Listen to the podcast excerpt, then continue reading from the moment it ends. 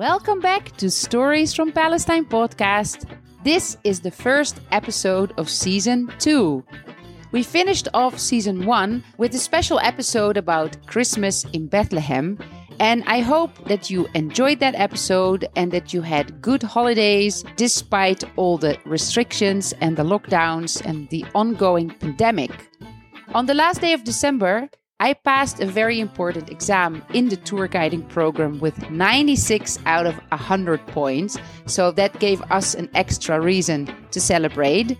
And now I will start the final semester of the tour guiding program at the Bethlehem Bible College. And I am very excited to keep learning more and more about Palestine. In the last weeks, I worked hard on new episodes for season two. And every Monday, you will be able to listen to a new episode. You can follow the podcast also on social media Facebook, Instagram, YouTube all the links are in the show notes and on the website storiesfrompalestine.info. This episode, I am taking you to the Palestine Museum of Natural History in Bethlehem. I went there on a sunny day in January with my children, Louisa and Hadi, and with my friend Shireen and her children, Kayan and Noor, we spoke to the founder, Dr. Mazin Qumsiyeh, and to his wife, Jessie Chang. She grew up in Taiwan and she met her husband in the United States when they were studying there. Then they moved back to Palestine about 15 years ago. And the museum is only one of the many initiatives they started since they came back here. So come join us for a visit in both sections of the museum and in the museum garden. And the episode finishes with a short interview with the founder, Dr. Mazin Qumsiyeh. And now I hope you will enjoy the visit to the Palestine Museum of Natural History.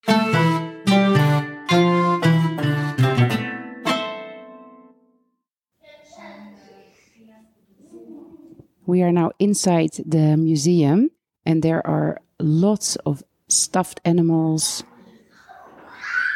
animal bones, animal skeletons. When I look here, I can see a lot of different types of scorpions the black scorpion and the Palestine yellow scorpion, which is, I've been told, the more dangerous scorpion. It wouldn't kill a, a, human, but it can kill another animal. And if you get bitten by it, it's better to go to the hospital and to check and maybe to get some anti poison.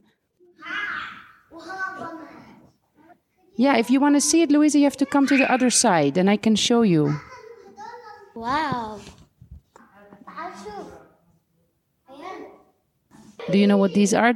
They look Yeah, they look like butterflies, but they are actually grasshoppers. So the grasshoppers, they have wings that they usually hide and you don't see them. But now that they are dead, they could open the grasshopper and you can see that they have beautiful colored wings. They look like um, a flower, a little bit. Yeah, because they have such beautiful colors, you see? Wow. Here's a box full of beetles. We actually get to see these in our garden.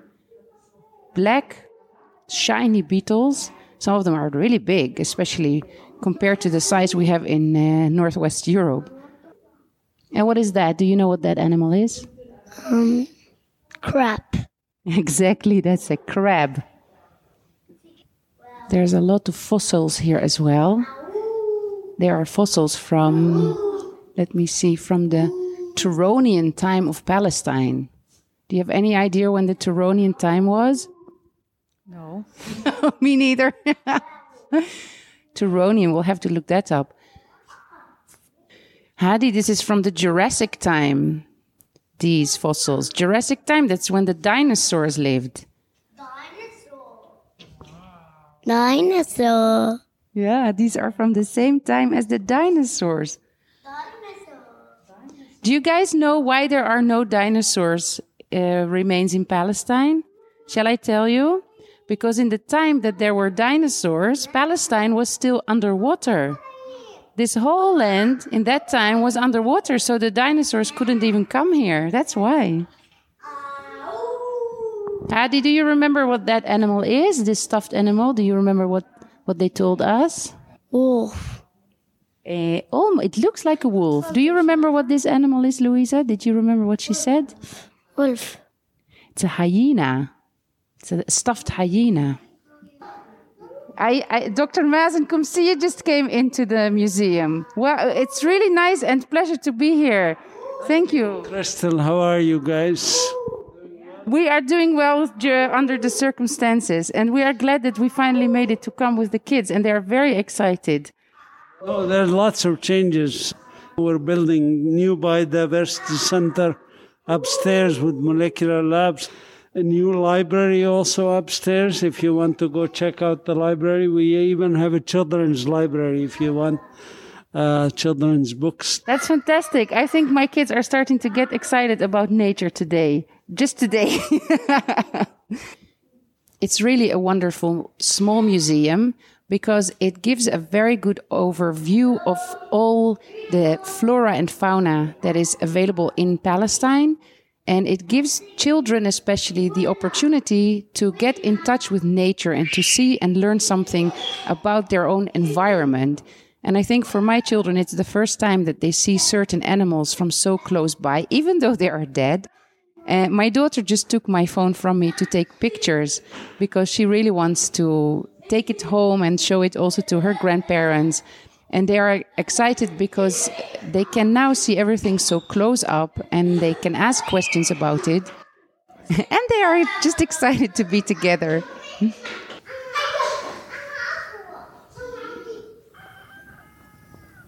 So we went out of the museum now and we are following one of the volunteers with the children. We are with four kids to the new play area.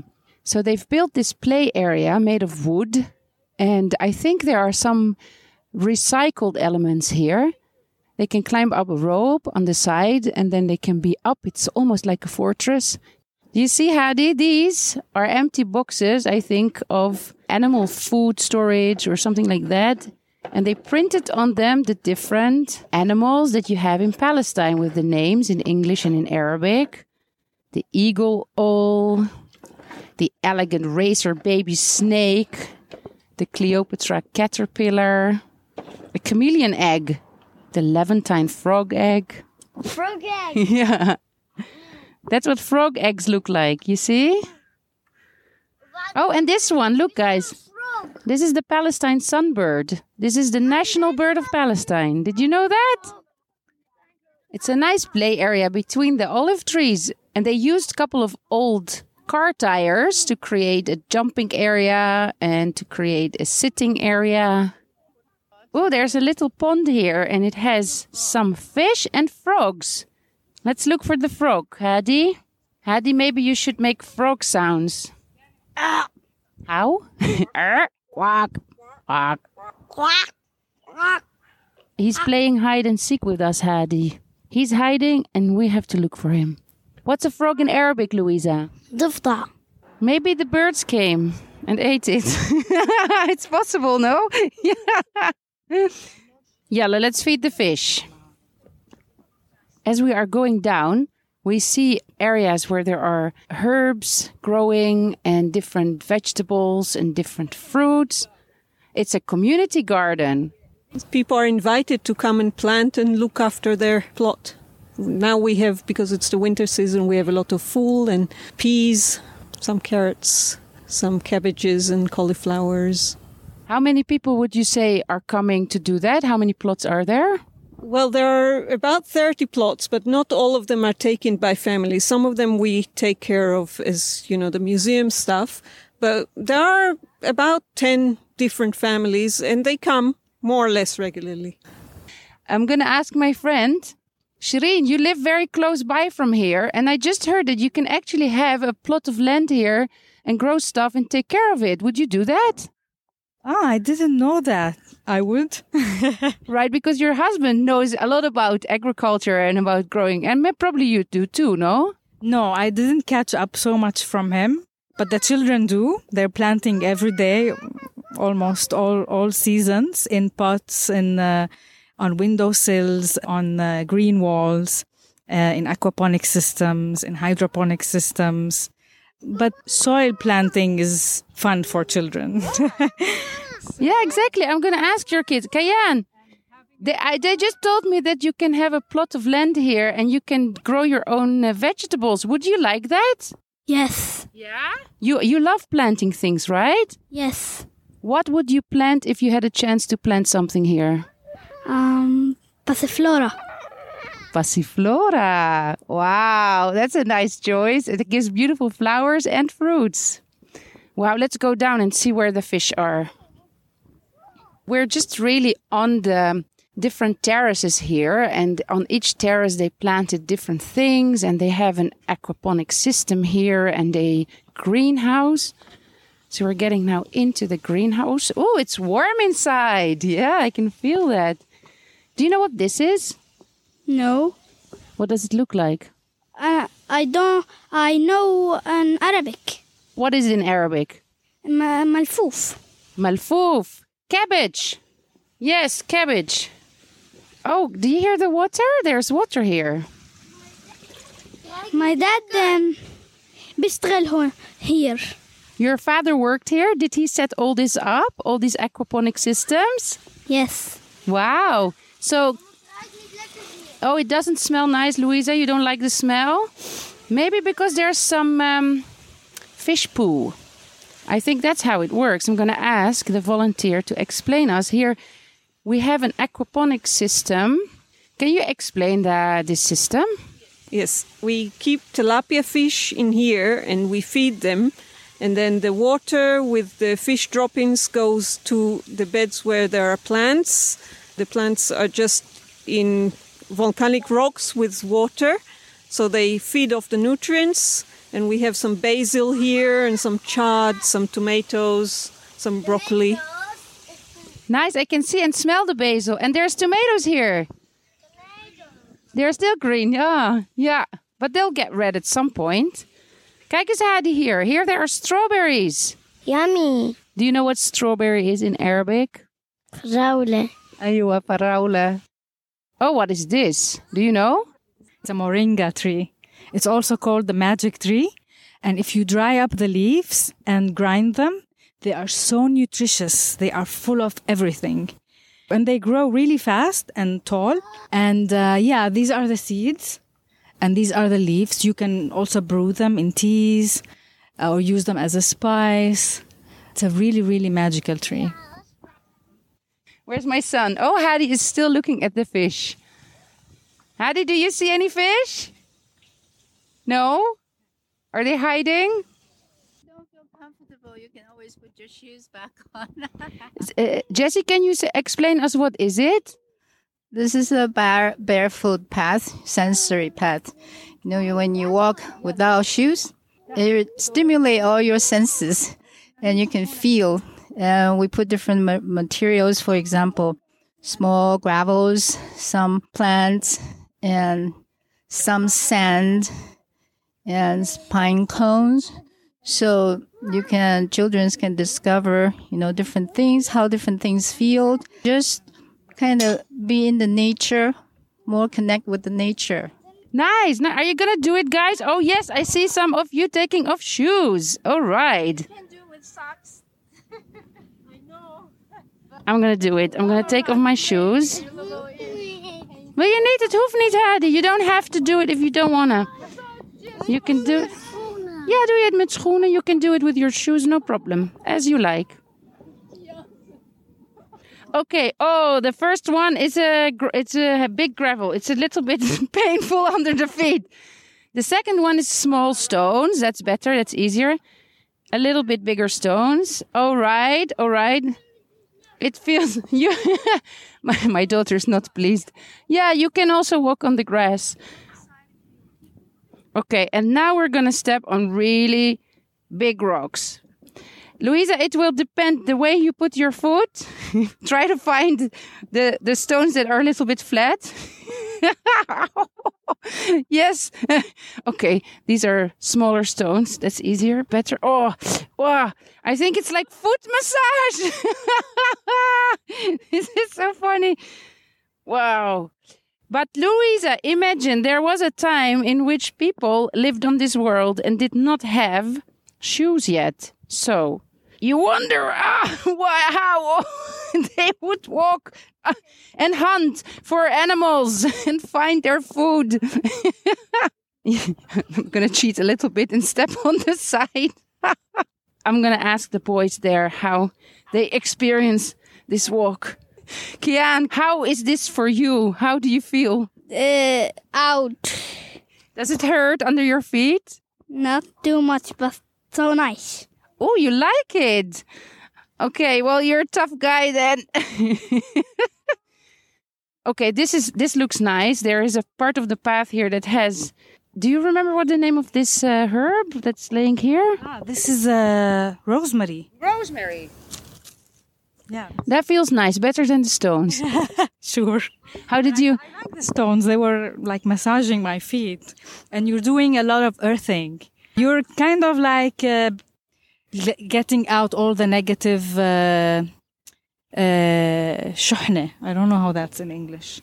It's not energy. It's different than energy. You can say negative energy. I'm I'm I'm releasing my negative energy into the into the ground. I have to focus more, so it's more like mindful walking, because you really have to look where you put your foot. Oh, these are pines. Walking over pines. Well, there are people who walk over fire, so I can walk over pines. I reached to the other end of the uh, barefoot path, and I have to say that I feel, yeah, thank you. I feel that my feet are kind of warm and massaged. It's, it's a kind of nice feeling after you, you. But now we have to walk back. You don't have to. we can walk back over the grass on the side, which actually is something I have missed a lot coming from the Netherlands and always going out on my bare feet in the grass. And this is the right season because we just started with the rain and the grass is growing, so it's very beautiful and green. It's a very nice green garden, and there are so many different aspects to it. So it's lovely for the children. They are really enjoying and connecting really to the nature. And there is not that much nature available for Palestinians in Bethlehem because most of the nat- natural areas have been cut off by the Israeli segregation wall and by the settler roads that Palestinians can't cross. A lot of land is used to build settlements for Jewish Israeli only residents. So it is very difficult actually to go out into the nature for Palestinians in Bethlehem. So this lovely place on the slope of a hill between Bethlehem and Beit Sahur turned into the Palestine Natural Museum is really an oasis in the city. Uh, before we uh, go to see the owl, we pass by this uh, caged-in area. We used to keep our hyena here before we released the hyena. Where did you find the hyena in the first place? Hyena was brought to us by the Environment Quality Authority. They confiscate from people that holding it and uh, abusing. You know, people afraid of such animals. They kind of abuse them. You know, try to catch them. So uh, EQA uh, got a tip of it and took the hyena and brought to us for uh, rehabilitation. Are there many hyenas in the wild here? Yeah, there are hyena in in the it's a habitat in Palestine here, so you probably rarely see them. But at nighttime, maybe in the wil- real wilderness place, and I hope the hyena will release in March of 2020. Hopefully, she's doing well. She's a girl, and uh, we were so attached to it. People uh, gave it a name called Linda. So, so Linda the hyenas is very famous, but it's free. She's free. Okay, now everybody's here. The owl is the largest owl in the world. Eagle owl, called the eagle owl. It's kept in this greenhouse that are not being used as a greenhouse, but it was used as a rehabilitation for owls or hawk and buzzard. We used to have a buzzard and also free. Try to go in silently without noise so we do not startle the owl. Okay, so we're going inside now. We have to be quiet. Oh, yes, there she is. Oh, it's a big one. Wow, she's looking at us. She was sleeping, but her eyes opened. She's staring at us. very big orange eyes. Yeah, it's a night animal, so she's sleeping during the day, not so active. Then by night they get more active. Okay, let's go. That was beautiful. Did you ever see such a big owl in your life before? Yeah? when we lived in Turkey. We lived really in the nature, and uh, some people came to visit the farm where we're at, and they were bird watchers or particular owl watchers, and they could make the exact sound of the owl in order to like attract them or make them show. And we saw them really there, out, wild and free. This is our fish, uh, thistle. Thistle. Thistles. Yeah, yeah. They used to joke about my name Crystal because in du- in Dutch thistle is distal, so it rhymes. So this is gobese. Yeah, this is edible. Yeah, yeah, yeah. It would be really nice to go food foraging once and uh, find all kinds of food in the in the nature. Shireen, do you sometimes cook this um, gobese? Absolutely, I love it. Yeah, you uh, saute some onions and then you you know like you uh, cut them and then you add garlic, a little bit of salt, and then yeah, it cooks a little bit and then you can um, eat it with um, with bread. And is it very nutritious? I guess very nutritious. Yeah. Yeah, I guess it's full of vitamin C. Most of greens are full of vitamin C and iron and good stuff for us. Jessie, I see there something vertical garden. Can you explain what's that? Vertical garden, we use recycled juice or water bottles that people throw away. Uh, we kept them. We arranged them uh, along the wall and put soil inside and plant some uh, herbs or even flowers or any things that won't get too big. And you put them and install this vertical garden on one side of the wall that gets some sun part of the day and you will keep growing. You know that you get the green. You decorated the wall with this, and it will be colorful or green. It depends on what you grow. Try to reduce the waste that goes to the landfill. But the most important mes- lesson we want people to learn is how to not use the water bottle to begin with. So to cut down the waste from the source, you should always use reusable bottles, your drinking bottles, and not buying bottled water and not buying bottled juice. The naturally the best is to have a fresh juice from fruits. And yeah, and then tap waters, most of the tap water can be drink. So Yeah, Mm. exactly. If we don't produce waste, we also don't have to deal with it. But this is a very nice way of dealing with these plastic bottles. There are very much, we find them here in Palestine. Lots of people use plastic bottles. So, yeah, use your plastic bottles to grow some flowers and herbs around your house. in this pond there is a one or two water turtles. When you are lucky you can see them surface. But most of the time you cannot see them. They are hiding in the water bush or near the rock.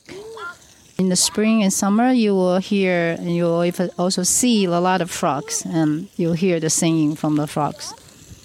The water that you are using for this pond, is it from the system or is it the recycled water or? In the winter season, this is uh, mostly from rain. But when there's no rain, uh, we have to fill it with the tap water. There's no natural springs anywhere near around here, right? No, no natural spring in this area in the Bethlehem, in the middle of the city here. So from the pond, we are on our way now to our last stop at the um, Natural Museum, and we just passed a field where they have planted some wheat and barley, and it's growing well. And it is a very native plant for uh, Palestine, especially for Bethlehem, since Bethlehem also means the house of bread. And this is a very fertile area where we know from the even from the biblical stories that wheat and barley was something that grows very well here we, we're passing by a lemon tree, and the lemon tree still is bearing fruits. Usually, they start bearing fruits in the end of November, December. So now you can pick some lemons, and we're on our way to the last part where we can also pick some mandarins. Up the stairs to the Ethnographic Museum. Oh, here we are passing by some aloe vera plants. Aloe vera, very good for skin care, for example. And these days, my children love a drink that we can buy here with pieces of aloe vera in it and pomegranate. Yasmin, the Yasmin always smells so beautiful. We wanted to call our daughter Yasmin, but then half of the village was also already named Yasmin.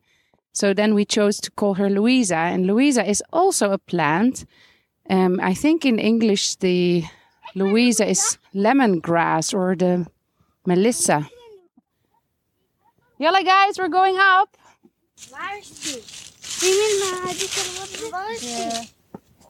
Uh, I just put the banana peel at the base of the rose plant because banana has good potassium. So rose likes potassium. Oh, okay. I'm going to try that with my uh, rose at home. We have banana peels every day. yeah, good. Good to know. We have reached the Palestine Ethnography Garden. So here we are supposed to learn something about ethnography. But Jessie, what is ethnography? Well, study of uh, people, The study of people. Palestinian uh, human agricultural expert here. Yeah, the people in relation to the nature and the land. Louisa, we are going to see the relationship of the Palestinian people to their land. Are you excited? Yes. And you? Me too. Great. Let's see what they have inside. Oh, wow. We just stepped into the ethnography museum, and there are lots and lots of old tools that people used before in agriculture. Let's see, what is this? This is a piece of wood made from a fig tree that was used to spread seeds while plowing.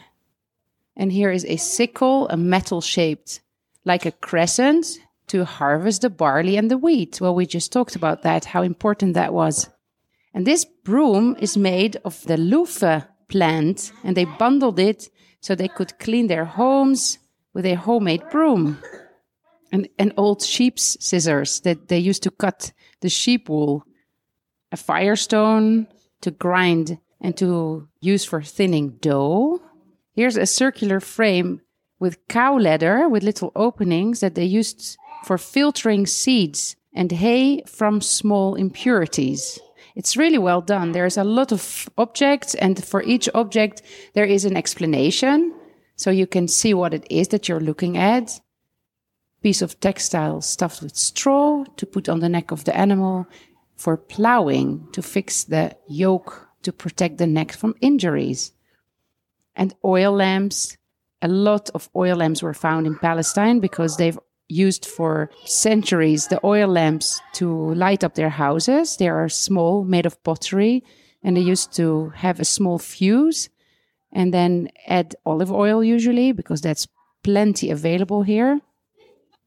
There's a website called Turathna and it's written T U R A T H N A. So if you go to that website, you can le- learn about proverbs that were used uh, in relationship to Palestinians in agriculture, and you can learn more about the cultural heritage related to nature, mostly in Arabic, right? Yeah. And here's something I've always seen on people's walls as a decoration, but it's called menkala, and it's a tray made of straw, and it was used to carry and to cover food. And here it says sometimes also for house decoration. So these days we see them, they are circle shaped. They have actually many concentric circles in beautiful colors. And they were used to cover and to carry food. I never knew that. I only saw them as decorative. Very nice to know that. And here, oh yeah, this is saj.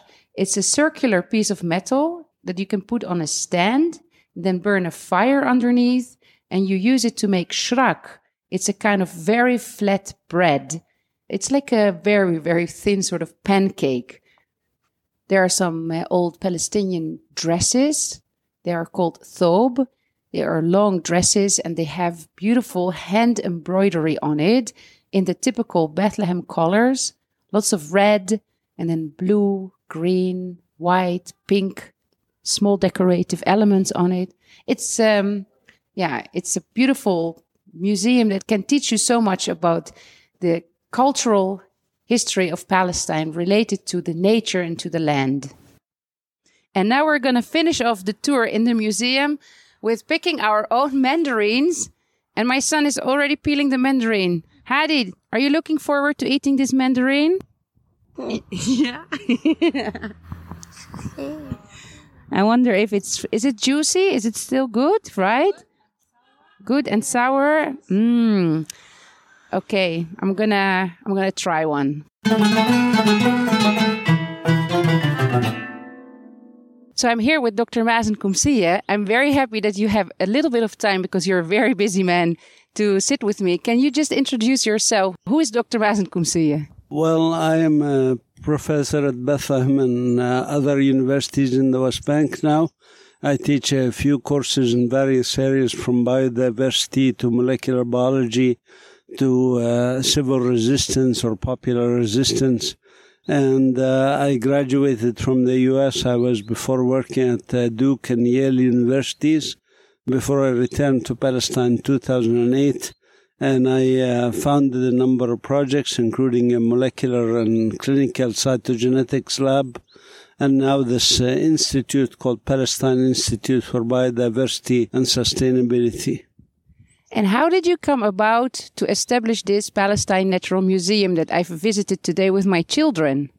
Yeah, so the uh, idea is uh, to develop an institute with a Museum of Natural History, a botanical garden, a museum of ethnography, and other facilities that work to uh, sustain human and natural communities. It is very important that we have sustainable human and natural communities. And this is, in my humble opinion, very, very important. And it has to be done not just via a museum where people come and see some things, but via interactions and behaviors that change society, make society more resilient, and make society more in tune with nature, like our ancestors lived in relative harmony with nature. So they uh, they were able to survive and at the same time protect the environment around them. I've heard that the idea of establishing such a museum runs through the family lines. My uh, uncle Sanat Allah used to take me as a child with him to the field to collect some insects, animals uh, that he studied. And this uh, got me to love nature. And unfortunately, he died in a car accident when he was 27 years old, right after he finished his PhD. So I was following in his footsteps also because he taught me to love nature. So, and this also gives us idea that it's really important to work with children. So if we focus a lot in this museum and working with children, and so thousands of children come to the museum. Of course, it was affected by COVID 19 in the past few months, but now it's starting to pick up again. And we have now a new exploration playground and a community garden. So we have more attractions for children and their families to come here. Can you tell us just briefly, why is Palestine such an important place for biodiversity? Well, Palestine historically uh, was formed via geologic transformations that created the Great Rift Valley, of course, and the lowest point on earth at the Dead Sea, and also high mountains. So there's diversity of topography, but also geography is interesting in that Palestine sits at the junction of connectivity between uh, Eurasia and Africa. And that's why also migratory birds pass through Palestine uh, on annual migrations to Africa. Over 500 million birds pass through our country on annual migrations. So it's like a bottleneck basically between continents. So this uh, history uh, of geology and geography and so forth was key to having rich biodiversity and it's probably the reason why it became also the Fertile Crescent where humans first developed agriculture, domesticated things like wild wheat and barley and lentils and chickpeas and other things, and developed agriculture as we know it today. Could you tell the listeners just a few examples of very typical flora and fauna in Palestine? Well, we have over 500 uh, species of birds. We have about 4,500 species of plants. We have 110 species of mammals. We have some very interesting mammals, for example, large mammals like the ibex and even leopard that's endangered. We have uh, very small mammals, of course, like shrews and bats and so on. Among the birds, we have very large and important birds that are endangered, like the vultures. But we also have very interesting small birds like the Palestine sunbird, which is the national bird of Palestine. We have plants that are endangered, like the orchids and the irises and so forth. I think it's important that people understand the, that we have such a rich biodiversity, such a beautiful country, a mild climate, and yet diverse climate in the sense of like the Jordan Valley and other places. We have deserts, we have forests in the mountains.